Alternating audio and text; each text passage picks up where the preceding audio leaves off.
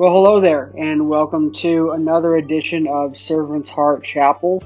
I hope uh, this particular episode is a special blessing to you. So let's get right to it. Praise the Lord. Thank you for your singing today, participation in singing and prayer. What a year! A year like no other.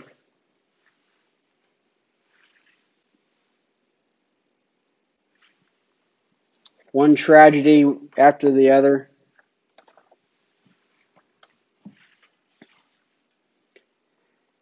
I was looking over some articles of the past year, and so much has happened. You know, you forget about stuff, and stuff that's happened at the beginning of the year, it seems like 10 years ago.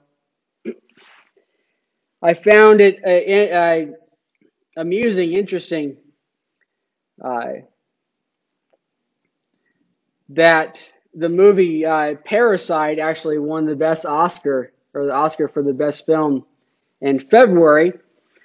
And wonder if that was foreshadowed. Some people actually joked about this year um, really being a bad writing session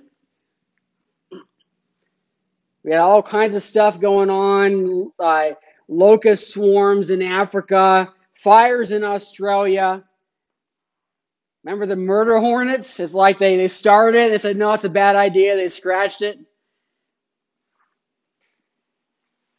This pandemic hit and everything shuts down, and we actually run out of toilet. I really honestly did not think that ever until this year that as a pastor, I would spend a great deal of time hunting down toilet paper for elderly people who were unable to get out and hunt it for it themselves.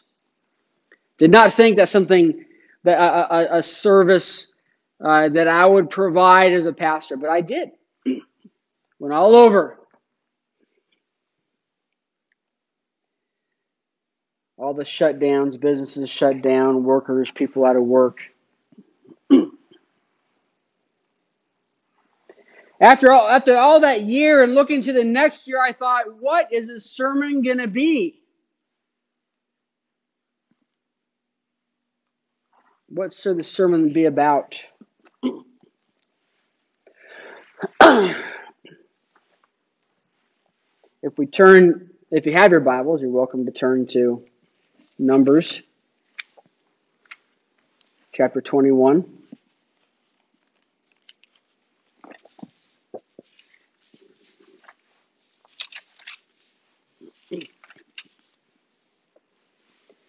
Verse begin with verse four. So something happens. The Israelites are are away from Egypt.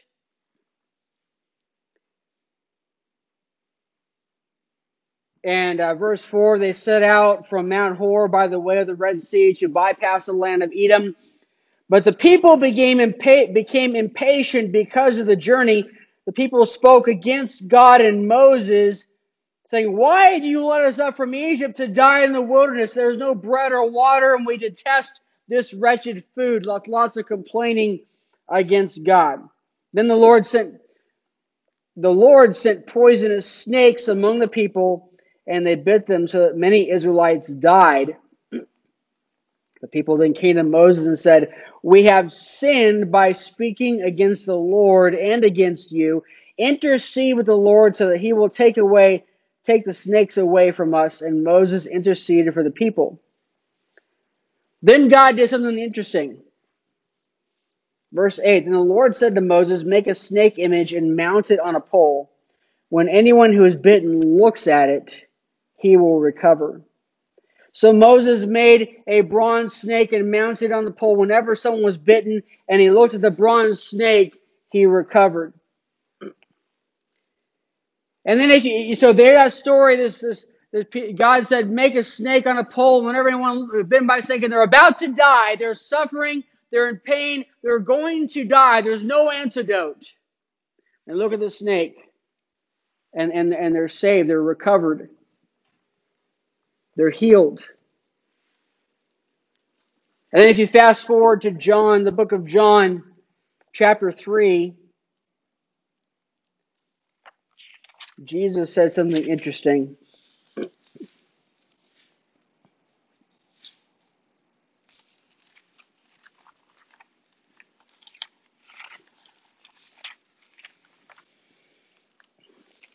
Verse uh, beginning of verse 14.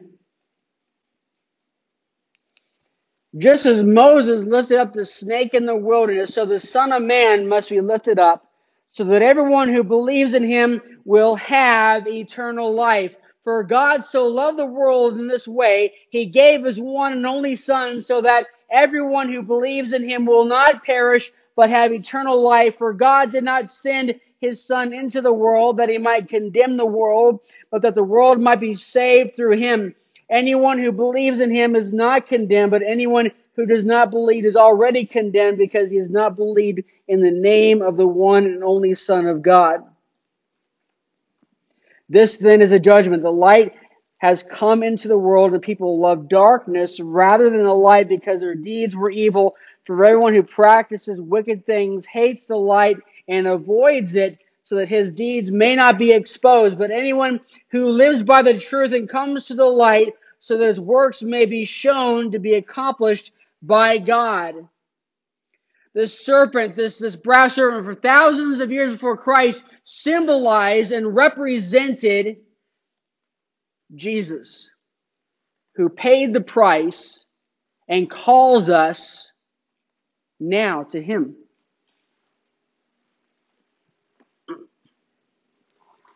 I had a best friend in in um, in Phoenix in high school. His name was Mel. We both met in the fall of 1988, and uh,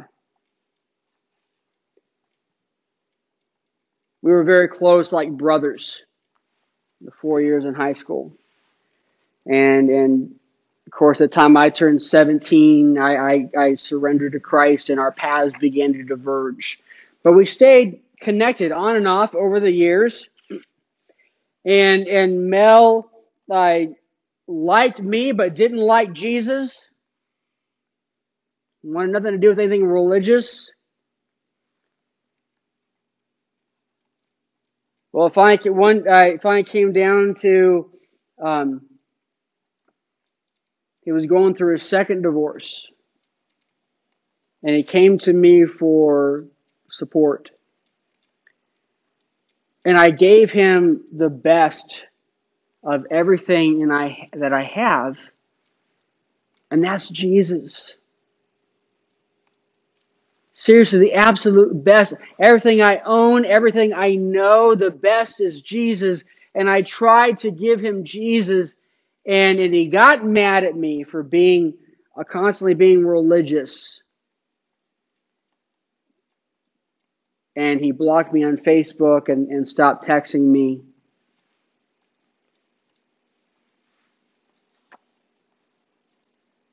He rejected Christ.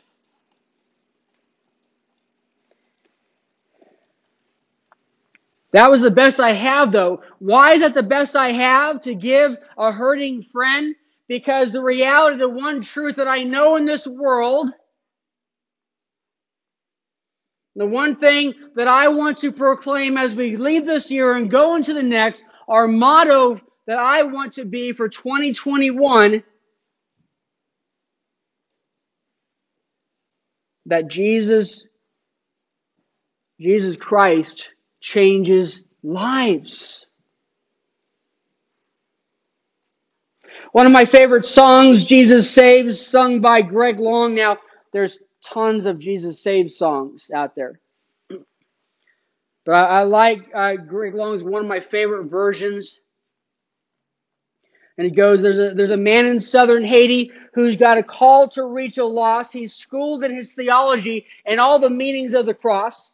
He sees a world that's dying, knows the one thing left to say is wrapped up into simple words that are never going to change. I think it's time we put aside things that only cloud the mind. It's enough to speak the truth. Take a look. You'll see what it is that sets us free. As simple as it seems, nothing says it better than Jesus saves. Those words are proclaimed around the world constantly. The number, the, the sun never sets on those words. All around the world, words, all around the world, people in cities and in small villages are proclaiming this reality that Jesus saves. Jesus saves is displayed in bright neon colors on a cross at um, Pacific Garden Mission in Chicago. Pacific Garden Mission has been uh, uh, producing a radio program since 1950. It's the longest running radio drama in history. During that, during the past 70 years, they have shared more than 3,600 testimonies of people's lives who have been radically changed by Jesus Christ in this program called Unshackled. By the way, there's a really neat app they have now where you can go through and listen to a bunch of old stuff. Doesn't go all the way to 1950, but I'm sure they're working on that. That'd be a lot. More recent uh, stories include a man by the name of Matthew Karchner who battled homosexuality, drugs, and alcohol. Or Pat Barunsky who, who battled, who suffered abuse and suicidal thoughts. Or Stafford Braxton who, who dealt with mental health challenges and pornography and the shame that uh, always goes along with pornography. Amy Blackwell, who dealt with backsliding and perfectionism and divorce and, and abortion and Brian uh, who who dealt with drugs and rage and unforgiveness. All these people and 3,600 more told just by this one organization that one truth that Jesus saves. God has always wanted a close relationship with us. Did you know that? Look in Genesis and in the story of Adam and Eve, and, and God is in the very beginning, before the sin, God would visit with Adam and Eve in the cool of the evening and walk with, can you imagine doing that? Walking with God and conversing with Him. That's the relationship God wanted with us.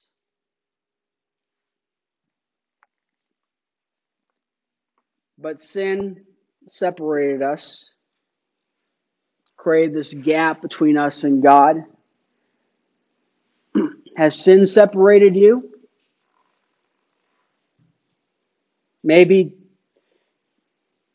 as you listen to this or listen to the podcast right now, if you're listening, maybe you, you're dealing with a cold heart. I, I don't feel the same passion for God that I used to. I don't really care anymore. Maybe your devotional life hasn't what it's been used to, what it was once was. Or maybe it's non existent, or maybe your church attendance is rare or non existent.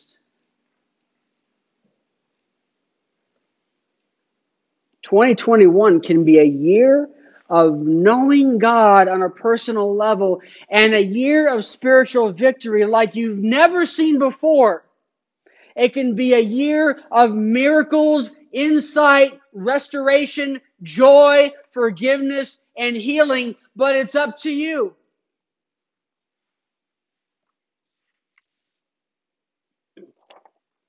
James chapter 4, verse 8 says, Draw near to God, and he will draw near to you. Cleanse your hands, you sinners, and purify your hearts, you double minded. Cleansing, both of these refer to, to both the works of grace, cleansing your hands, uh, coming to Christ, confessing your sins, being saved, and purifying your hearts is receiving of the Holy Spirit and, and sanctifying your soul. You know, three things need to happen for spiritual formation. For spiritual formation uh, to occur in our hearts and lives, we must Number one, have a renewed mind. Two, have spiritual training. And three, participate in a Christian community. So ask yourself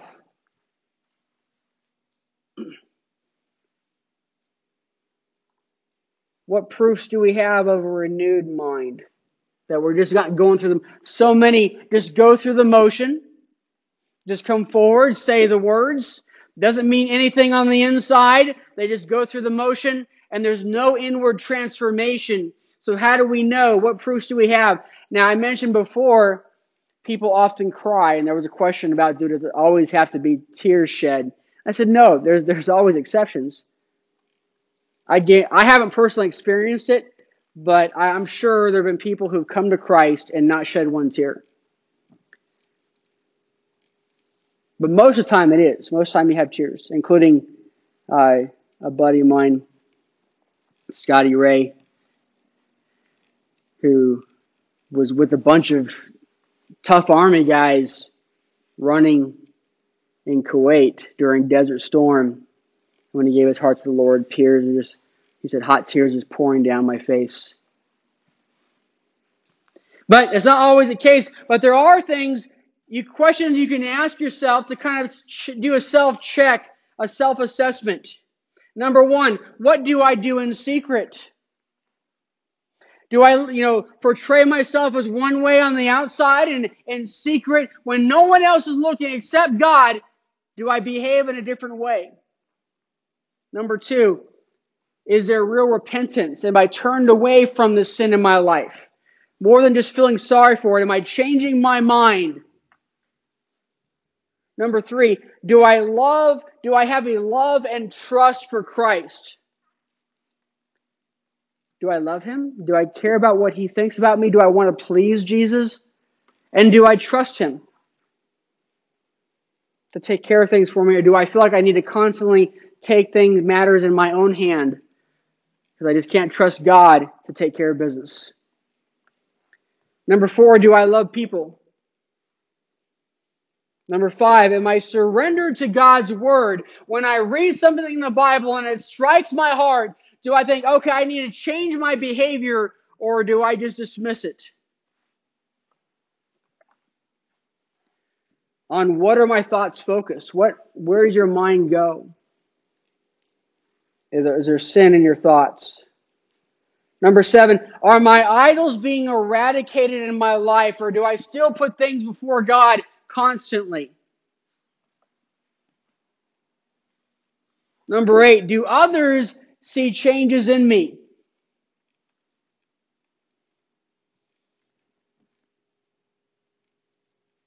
You know, it's a real good sign if you've got friends who who have no interest in serving God, if they start complaining about your behavior. That's a real good sign.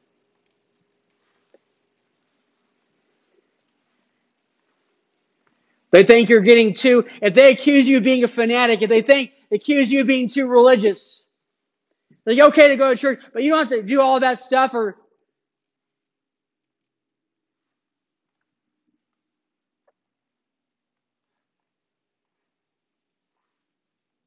So that's proofs of a renewed mind. What about proofs of spiritual training?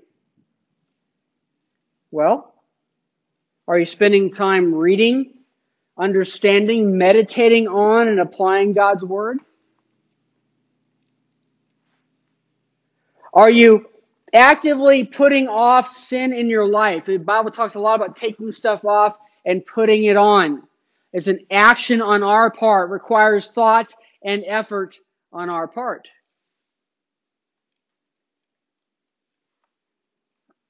So we, we put off sin and also on the other side, are you putting on righteousness? Righteous acts.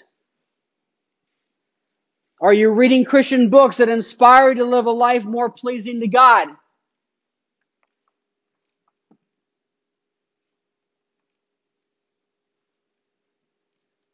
You really should you should read if you're married, you should read a, a marriage book at least once a year. I encourage people couples to do that if you're a Christian, you should read a good Christian book at least once a month. Something that encourages you, inspires you.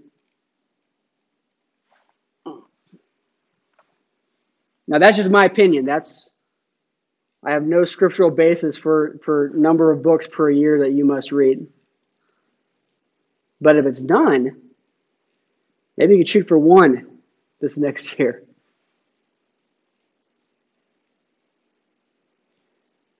That's proofs of spiritual training. What about proofs of participation in a Christian community? Are you going to church that preaches the truth? You're going to a church that preaches the truth. Are you attending whenever the doors are open? We have people here that I love them very much, but they always seem to have a reason why they're not in church. And I see them. I see them around town. I, oh, Pastor Daryl, I'd love to. I, and I have somebody who's never actually been in our church, but she talks about it once in a while, and and she, you know, so we'd love to see you. And she, oh, if I if I feel up to it, I haven't been feeling well.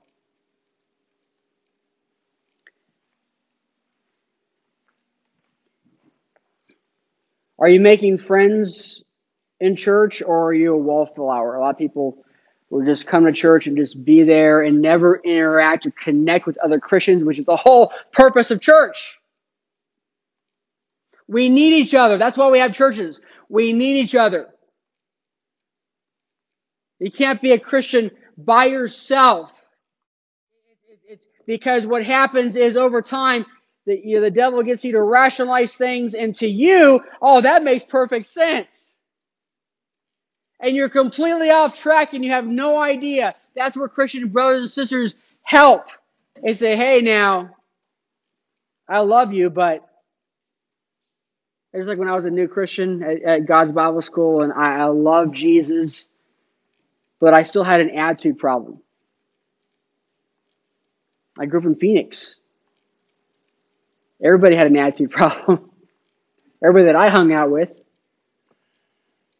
And I had no idea that I had a problem until one of my friends said, Hey, Daryl, I love you, brother, but you have an attitude problem. And and and, front, and I, my eyes were open. I realized, whoa, he's right. I need to fix that. That's what. That's why we have churches. Did you know that?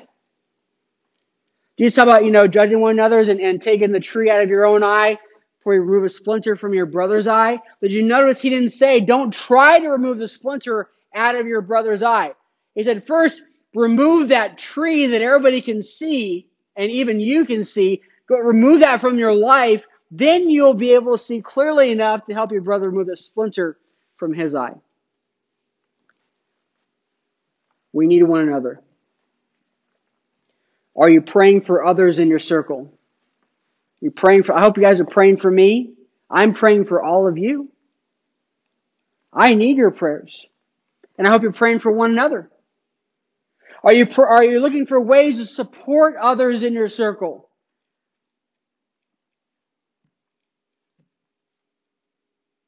Finding needs in people in our church, in our community, our friends, loved ones.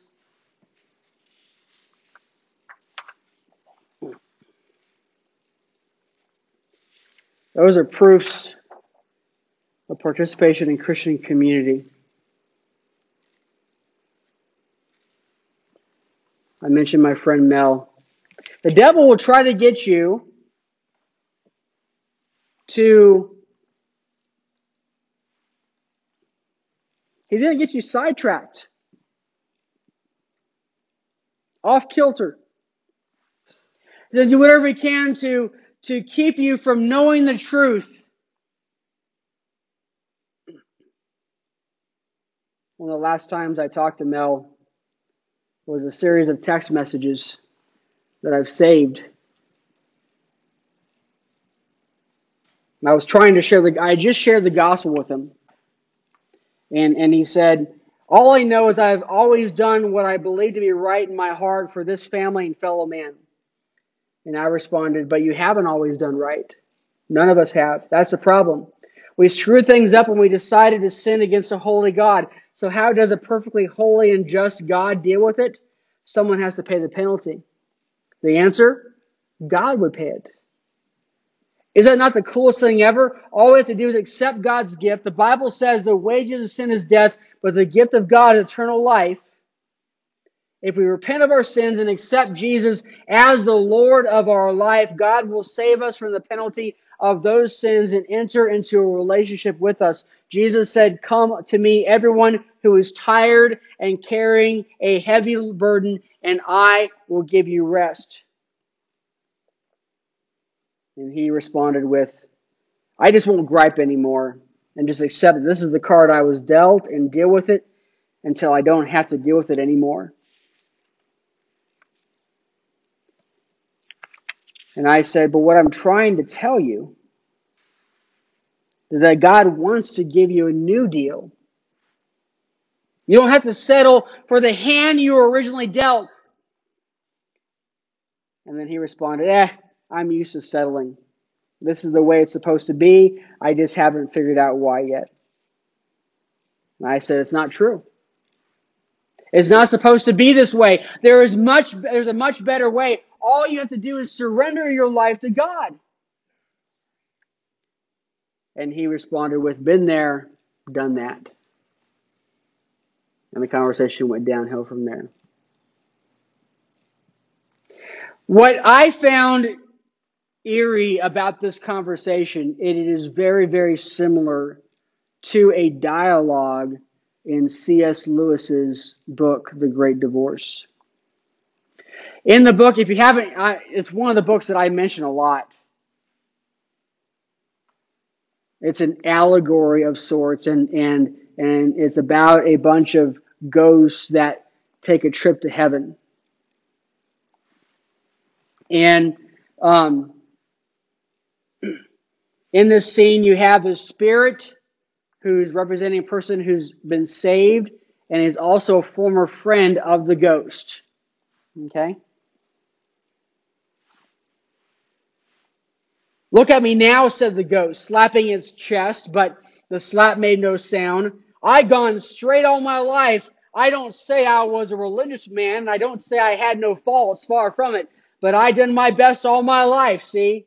I done my best by everyone. That's the sort of chap I was. I never asked for anything that wasn't mine by rights. If I wanted a drink, I paid for it. And if I took my wages, I done my job. See, that's the sort I was, and I don't care who knows it.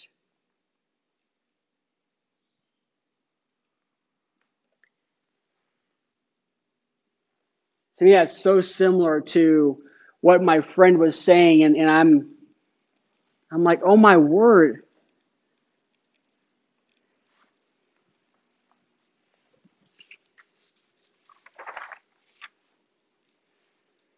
The devil will do whatever he can to keep us from God. He'll use excuses, discouragement, bitterness, distractions. These are all things I've seen just in 2020. People always have excuses for why they're doing what they shouldn't be doing. They're discouraged. I have people tell me, oh, it's just so hard. I've just given up. Bitterness. I had one one man who who was mad at, at someone, mad at another man, and I said, if you don't forgive him, God's not going to forgive you. That's what the Bible says. And he said, I don't care. That is a dangerous comment. Very dangerous.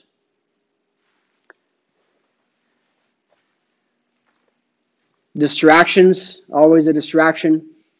Things in your life, games, entertainment, anything to keep you from thinking about God or your relationship with Him. Let's do 2021 differently. Hmm? God wants to restore what is broken in your life. Did you know that? In 1873, a man by the name of Lachlan and his daughter uh, Flora lived together. Flora was a young woman. Several years ago, her uh, probably during her teenage years or pre-teen years, her mother had passed away, and the father had raised the girl by himself. During her teenage years, she fell into uh, trouble, fell into sin. Her father was a stern man, never show, was one for showing affection to his daughter. They had a lot of fights about her behavior. And one day the father came home to find the daughter gone, and she left him a letter that said this Dear Father, when this reaches you, I will be in London and not worthy to cross your door. Do not be always angry with me and try to forgive me, for you will not be troubled any more by my dancing or dressing. Do not think that I will be blaming you, for you've been a good father to me and said what you would be considering right, but it is not easy for a man to understand a girl. Oh, if I'd had my mother, then she would have understood me, and I would not have crossed you. Forget poor Flora's foolishness, but you will not forget her, and maybe you will still pray for me. Take care of the geraniums for my sake, and give milk to the lamb that you called after me. I will never see you again in this world or the next nor my mother. Then I think that there will be no one to look after you. When I think that there will be no one to look after you and have the fire burning for you in winter nights, I'll be rising to come back, but it's too late. Too late. All the disgrace I'll be bringing on you in the glen, your unworthy daughter, Flora Campbell. The man was heartbroken he was angry.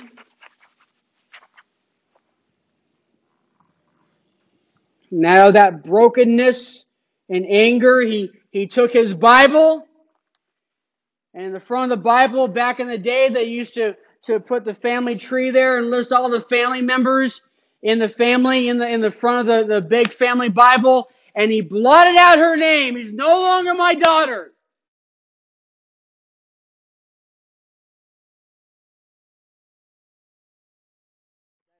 long.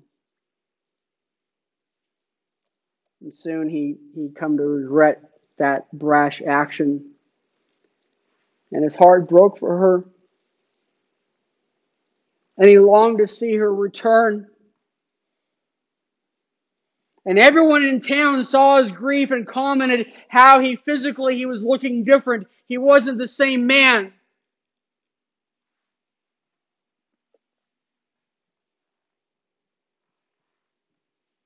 And a family friend named Margaret wrote a letter hoping to reach Flora. Tried to encourage her to come home.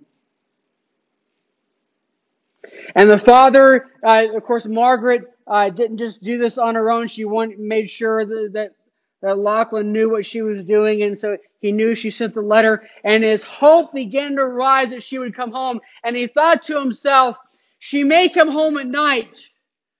So I want to make sure that, that she uh, have a lamp burning so she can find her way home. And so he went and found a lamp that he didn't really use and he cleaned it up and trimmed the lamp. And he went and got from his library two books, Sinners in the Hands of an Angry God and, and a book called On the Divine Sovereignty. And he took those two books and stacked them together. And on top of those two books, he had the family Bible with that where her name had been blotted out. And he used those two books in the Bible as a stand for this lamp that he had burning every night, waiting for her return.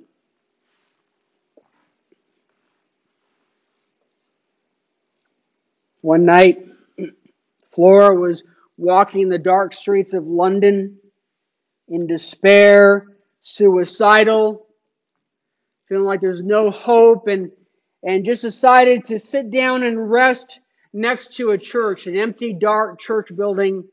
She sat down and fell asleep. And sometime later, she woke up to music. And she realized there was people in the church and they were singing the song, There is a fountain filled with blood. And she was drawn to it and she walked through the doors and sat in the back of the church and heard the sermon preached by the preacher, and it happened to be on the prodigal son.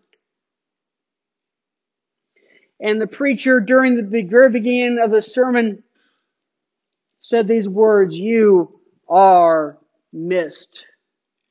And those words, You are missed, rang in her ears the entire time the sermon was being preached. And she longed to come back home. And she thought to herself, Does God miss me? Perhaps even God misses me. So perhaps I'll see a sign and I'll know that God misses me. And she went back to her room and she found this letter written by Margaret talking about her broken-hearted father who longs for her return. She knew that was God, and she made her way back home. And as she was walking down the path of the house, she turned around the bend and saw the house up the hill. And, and, and her heart went into her mouth as she saw the kitchen window ablaze with light, lighting the path to the house.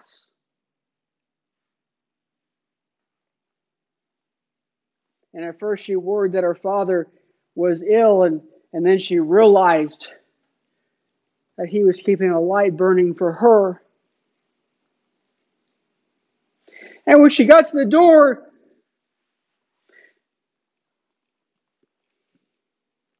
She went to knock, but she could hardly find the strength. She couldn't find it. And she just stood there, but the dogs inside heard her, and they knew it was her, and they began yipping excitingly. And the dad opened the door, and she had this well prepared speech, but all she could get out of her mouth was, Father!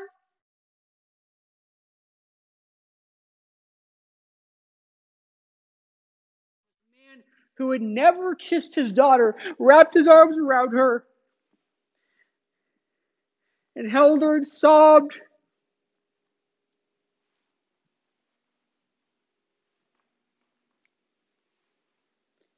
And then, after a few moments, he got a better look at her and he realized she was not well. And so he took her to the bedroom and, and, and called the doctor, and they began to help her get better. And as she laid in bed, there were some friends, family friends near in the room with her, visiting with her. And he brought in the Bible.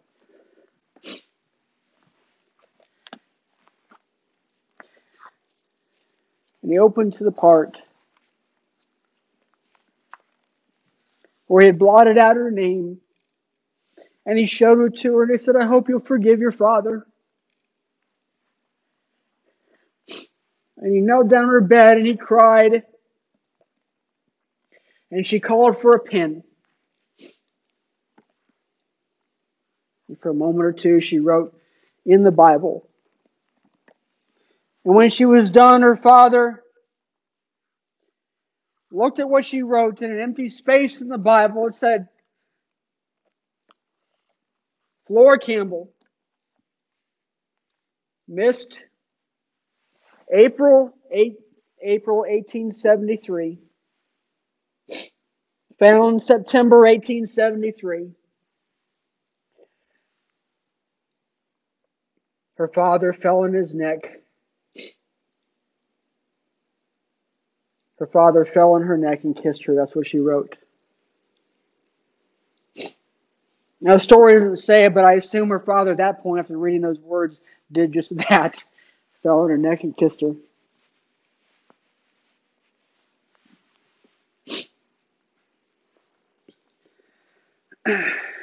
Let's do 2021 differently. God wants a close relationship with us. Are you trusting right now in the finished work of Christ? Is your hope built on his sacrifice alone? Do you enjoy the inner testimony of the Holy Spirit that you are a child of God? Do you see the fruit of saving faith in your life? If you were charged in a court of law of being a Christian, would there be enough evidence to convict you?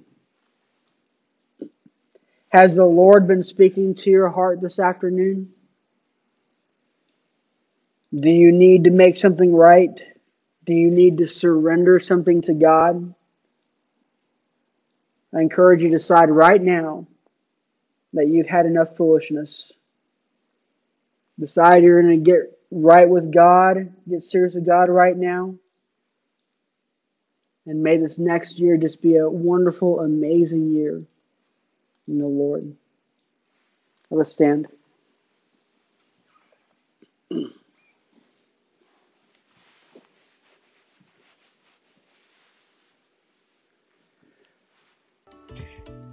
Well, I hope you enjoyed uh, today's episode.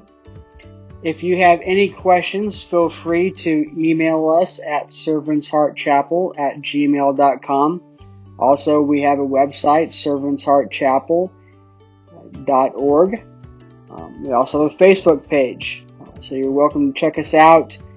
I'd love to hear from you, prayer requests, anything you may need. We are here for you. Have a wonderful and blessed day.